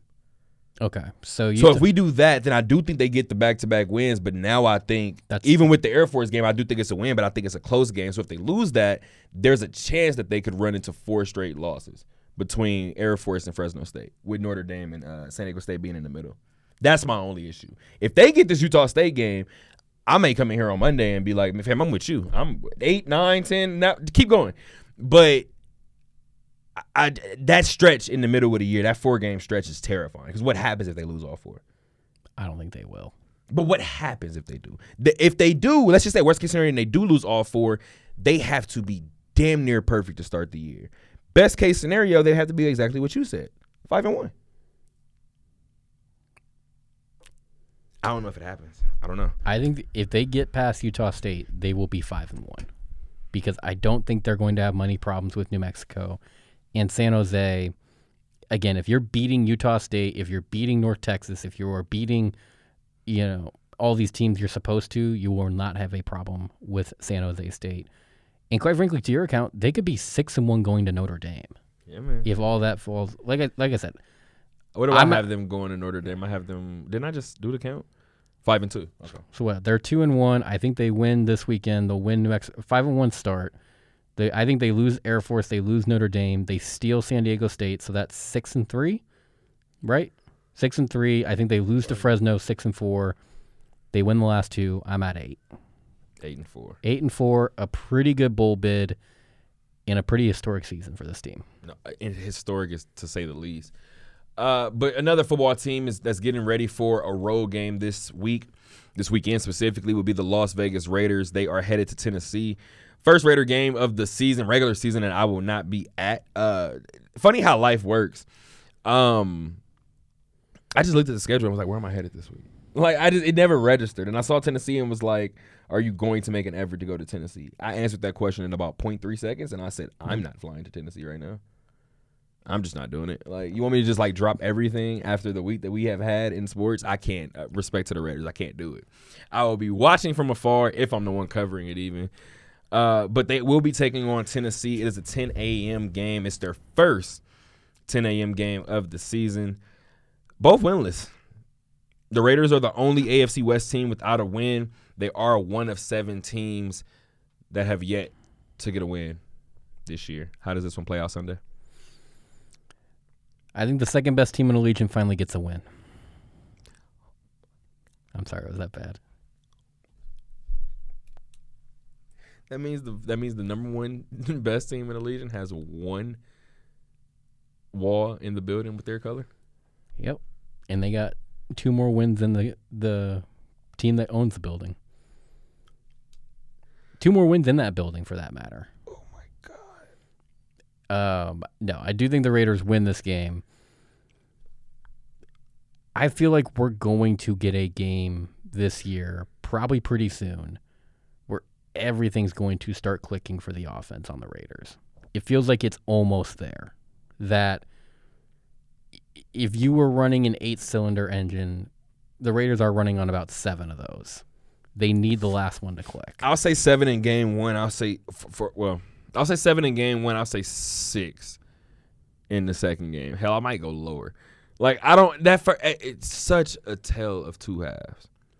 That team looked hell. They might have been clicking on all eight in the first first half. I should say. I mean Of the second game of the second game. That second half of that second game. was on Josh McDaniels and solely on Josh McDaniels. You say solely, but I, Yes. I, I do think a part of that has to go with them not touching the field often. But you you have pointed out his play calling, so I'm not gonna gonna gonna give you too much pushback on that. I mean, you're up 20 to nothing half about halfway through the third quarter. And then 23 to seven. In the NFL, you should win football games when that is the situation. Good football coaches win those games. I always find it interesting when people say good football coaches, good players, because if I'm the other player or the coach listening, I'm like, "Uh, so I'm not good. No. Let me put it to you this way.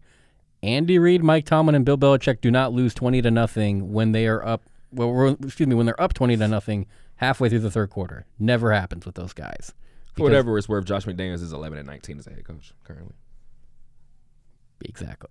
And again, Josh McDaniels tried to get cute.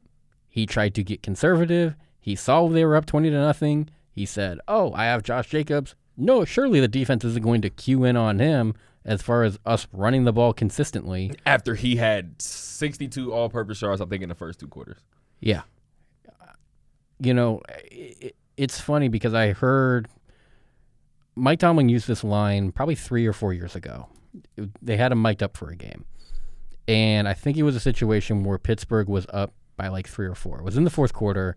One of those that you could go either way. You could start milking the clock or you could play it out as normal. Ben looked at him and he said, "Uh, No, I don't care. Win the game. Play to win the game basically showing that we're not going to get conservative here. That's what the defense is, is expecting. We can play that way, but we're going to lose. And until and maybe maybe it's a one game fluke with Josh McDaniels because it is to be fair the first game we saw Josh McDaniels really implode in front of our eyes on the sideline as far as play calling is concerned. And that's scary because it's only game number two. Now, you get a win here in Game Three. What's the what does the rest of their schedule even look like, or at least the immediate schedule? The Raiders? I know they have a fairly early bye. Week six, I believe it is. All right, so they're head. It got back-to-back AFC West games after this. I was right with week six. They have week four matchups against Denver and Kansas City. Kansas City's game is a road game. They got their bye, and then we have those games where we said that they probably will be very, very successful coming out of the bye. They got Houston at home. They're in uh, the Caesars Superdome for New Orleans. They're back-to-back road games. The second one is against Jacksonville, and then they have the Colts before starting back up AFC West play. The this is going to sound bad for the Raiders. Their best case scenario going to the bye is two and three. I need to go back to what we predicted to start at the start of the season. We predicted that this team was probably going to struggle early. We may have even said it was two and three going into the bye to start the year. I had them losing to the Chargers early, and I think I had them beating uh, beating uh, Denver. So I had them winning those two games, and I think we did have possibly them getting one of those uh, two games. I think I had them beating Tennessee, so I may have had them three and two. Yeah, I mean that's probably the best case scenario. I'm sorry, no, that was right. two and three. It would be two and three because that would be a win against uh, Tennessee and a win against Denver. Okay, Those were the two that I think I had. I think Arizona was the one I was on the fence about. Now they can get wins against Tennessee and Denver, which is probably the two wins that I see going into the bye. They, I mean, they probably have a ten percent chance to go to Kansas City and play, you know, the upset card on them. I mean, especially when you're losing to the Cardinals at home, and like the way you did. Yes, and you're losing to the Chargers on the road. I just I think it's one of those that if you're the Raiders, you're fortunate to go 2 and 3 going into the bye. Anything less could very well start to derail the season. Not to mention Josh McDaniels was eight and eight in his first NFL uh, coaching season. That would mean that he is three and eleven since. Not good. My dad's tip in is also about coaching. Let me actually make, go ahead and make that note really quick. The McDaniels point. But my dad's tip in is about coaching as well, and I knew this was coming, so I was trying to figure out if it was going to be after the Ime Udoka point or after this point. It's probably good to mention this one because we're mentioning it now. My dad's tip in, he said it's a simple one for tonight. I couldn't help but break out a grin when I read that Sean Payton will return to coach next season for the right situation. I'm going to pause it right there because I read that description on ESPN or on the ticker or whatever the hell, wherever the hell I read it. I read it and I said, "Oh, so you mean Dallas?" It's better than what they got. Because I'm sure if Kansas City, you know, what I mean, if Andy Reid retires and Eric Bieniemy goes somewhere else, ah, I'll take that job too. But when he said the right job, I said, "Oh, he's thinking one spot," and that's going back home to Dallas. Let's see what my dad says. These are the words that I have anticipated since Payton's retirement last year. Take a year off, refresh yourself, and come back fresh. The problem lies in the right situation part. It's no secret that the Dallas Cowboy fans want Peyton back on our sidelines with a passion, but we also know that owner Jerry Jones, or excuse me, and we also know that owner Jerry Jones has the pockets and the means to make the right situation happen. But will he? It all depends on how bad he wants to bring back the winning tradition to Dallas, or will he stick to what I like to call him as Al Davis Jr. Rest in peace to the great Al Davis. But Jerry has learned a lot from this friendship with Davis, and one thing that he adopted from him is the fact that the Dallas Cowboys are indeed his baby, and he will always be in the driver's seat when it comes to them. Every strong Dallas Cowboy coach who was not a yes man could not coexist and or excuse me, and cannot coexist with him had to leave the Cowboys organization. Bill Parcells, Jimmy Johnson. It's a guarantee that it's excuse me, it is a guarantee that in Payton's right situation scenario, a large amount of control and decision making is a must for him. At this point, I think you could argue he's absolutely deserved that right. He's earned that right. He's not going anywhere just to coach. You pretty much have to give him the keys, and that's something that Jerry better think long and hard about. Please give him the keys, Jerry, because you and your yes man around you are not getting the job done. I am mad at Sean Payton going to Dallas. Should have happened three years ago. Yeah. but now they have Mike McCarthy. Ta-da. I'm telling you, man. But I feel like my biggest sports, like, what's the word? My biggest sports, uh, just where my arrogance lies. My championship came in spite of Mike McCarthy. But Mike McCarthy has a championship. Yeah, he does. He got the same one that Aaron got. So my brother actually, he, his his point about Davante Adams, we need to see how Aaron looks without Davante Adams. da-da-da-da-da-da. He had a better point to say that Mike McCarthy is the key to Aaron's success. Uh, speaking of keys to success, Jacoby Brissett got something because this man just keeps winning football games. He led uh, Cleveland to a 29 to 17 win over Pittsburgh. That is the fifth straight Thursday win for this terrible Cleveland Browns organization, who has two wins through the first three weeks of the season. Your team got two losses. What's wrong with them? And you're wearing Pittsburgh Steelers attire. You wore that? yeah. Were you already out when the game finished? Because I would have took that off. Yeah. I, I was. Oh boy. Um this game was closer than it looks. For sure. Um for most of the game it was kind of a one score game and Pittsburgh had chances to win. But when your offense puts two scoring drives together the entire game, it's going to be hard to win. It's going to be hard to win football games consistently when you have limitations on offense. And credit to Cleveland, this is typically what we see for Thursday night football. It usually favors the home team Right.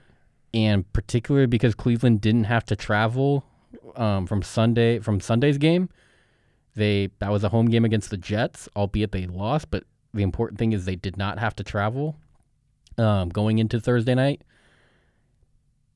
Uh, I mean, I said it in the group that the logical pick is Cleveland because it makes all sorts of sense. That you would take the team that didn't have to travel going into Thursday night football in a situation that typically favors the home team, anyways. And the first two picks in the group, people took Cleveland. And for all of those reasons that you just said, you and I picked. Pittsburgh because I figured this is the perfect Mike Tomlin spot. That's what I thought. Divisional game, short week, on the road, and the team is being viewed as as an underdog. Mike Tomlin as an underdog is ridiculous. Like he that's probably when he does his best coaching is when he feels the team is being considered as an underdog. And he almost pulled it out tonight. Where if he could have gotten more offensive production in the fourth quarter out of his team, I think we're talking about Pittsburgh winning this game. Speaking of pulling it out, George Pickens had a catch this year or this game that only rivals Diontae Johnson's catch from week one. Utterly ridiculous catch. Which is it bad that I like Diontae Johnson's from week one more? That was an insane catch on the sideline. He shouldn't have caught that. Which, by the way, he had a great game too, Diontae Johnson. Indeed. Led the team in receiving, led the team in receptions. Um, led the league in target. I mean, led the team in targets too. Yeah, he's probably the established number one guy for Pittsburgh moving forward in the receiving corps. That means bad things for Chase Claypool coming up. Chase Claypool could be on the move for all we know. Um, again, I mean, it's one of those that you kind of know what you're getting with the Steeler offense. They're going to be pretty run heavy with Najee. When they do pass, it's probably going to be to Diontae Johnson. And Cleveland just had more weapons to go to. They could go to a Nick Chubb when they needed to. They could, you know, enlist Kareem Hunt for a few carries. They could um, they could even get Brissett involved a little bit in the run game. They can go to guys like Amari Cooper in the passing game. Um, David Njoku had a good game. Um, Donovan Peoples Jones even made a little bit of a splash. Like certain different like different guys, Cleveland was able to kind of tap and call on um, and make just enough of an impact. And all that kind of culminating, the Steeler defense kind of looked very suspect at times during this game. Like they're tackling wasn't particularly great. You can see where they're missing TJ. Are you going to chalk it up to early season at all? It could be, um, and maybe their tackling improves as the season goes along. But there were certain times when Nick Chubb would run as if he got past the defensive line, it was probably a first down because the linebacking corps was having a hard time tackling, and the secondary almost froze when they he got to that level. They, they it almost looked like they forgot how to tackle. Do you want to stand in front of Nick Chubb when he gets a, a, ahead of steam? I don't, but as a professional football player that plays on defense, that is your job. Is at to the try. very least you got to lunge at him. You have to do something. like you have to do. So, you can't just sit there and let him drag you across the field, like he did on a couple occasions. For whatever it's worth, this Cleveland Brown team is two and one, and I I, I know it's early in the year, and we still got eight more games. I think it's eleven games. Uh, yeah. Well, was it twelve games or I eleven? have no idea. Eleven I, or twelve games. I have no idea. We need to figure out Deshaun Watson's uh, scheduled suspension.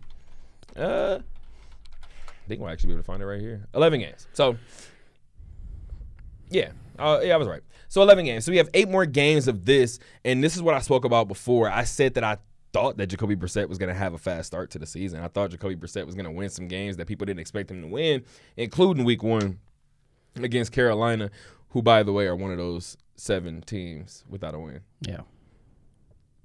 People think I I relish in Baker failures, and that's not that.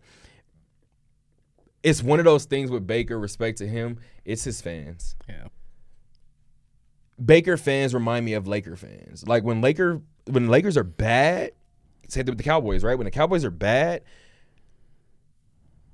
don't talk to me about so much just ignorance that I by the end of the conversation I know that you're delusional. And that's kind of where we're at with Baker. Respect to Baker Mayfield. I think he could still be a great quarterback in this league. It has to change now. And people act like Baker supporters just act like the first couple of years of his career have not panned out the way that they have as being a number one overall pick.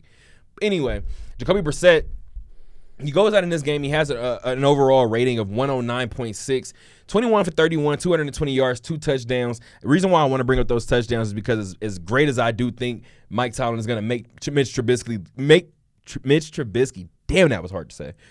Uh, look in this offense. You can't change a person's limitations. Mitch Trubisky, 20 for 32, 207 yards. That is a beautiful line.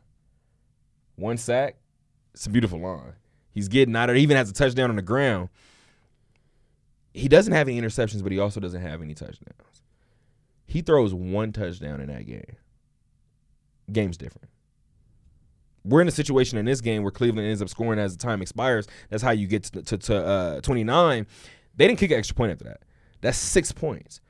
If Mitch Trubisky throws a, a touchdown pass earlier in the game, at like you said before, at any point in the game, you're looking at Pittsburgh being up that final drive, 24 to 23. And Chris Boswell had a missed field goal in the first half. Like, I mean, one of my bigger takeaways from Cleveland was, yeah, this team's gonna go stupid when Deshaun comes back. If this team is above 500 They could make the playoffs. when Deshaun Watson comes back, They could make the playoffs. Amari Cooper, Njoku, Hunt, and Ch- oh, jeez, yeah, they could. If they, like you said, if they're 500 or above, they could very well make the playoffs. If nothing else, they could be the second best team in their division. whew, hot takes galore. Until next time, guys, keep on talking.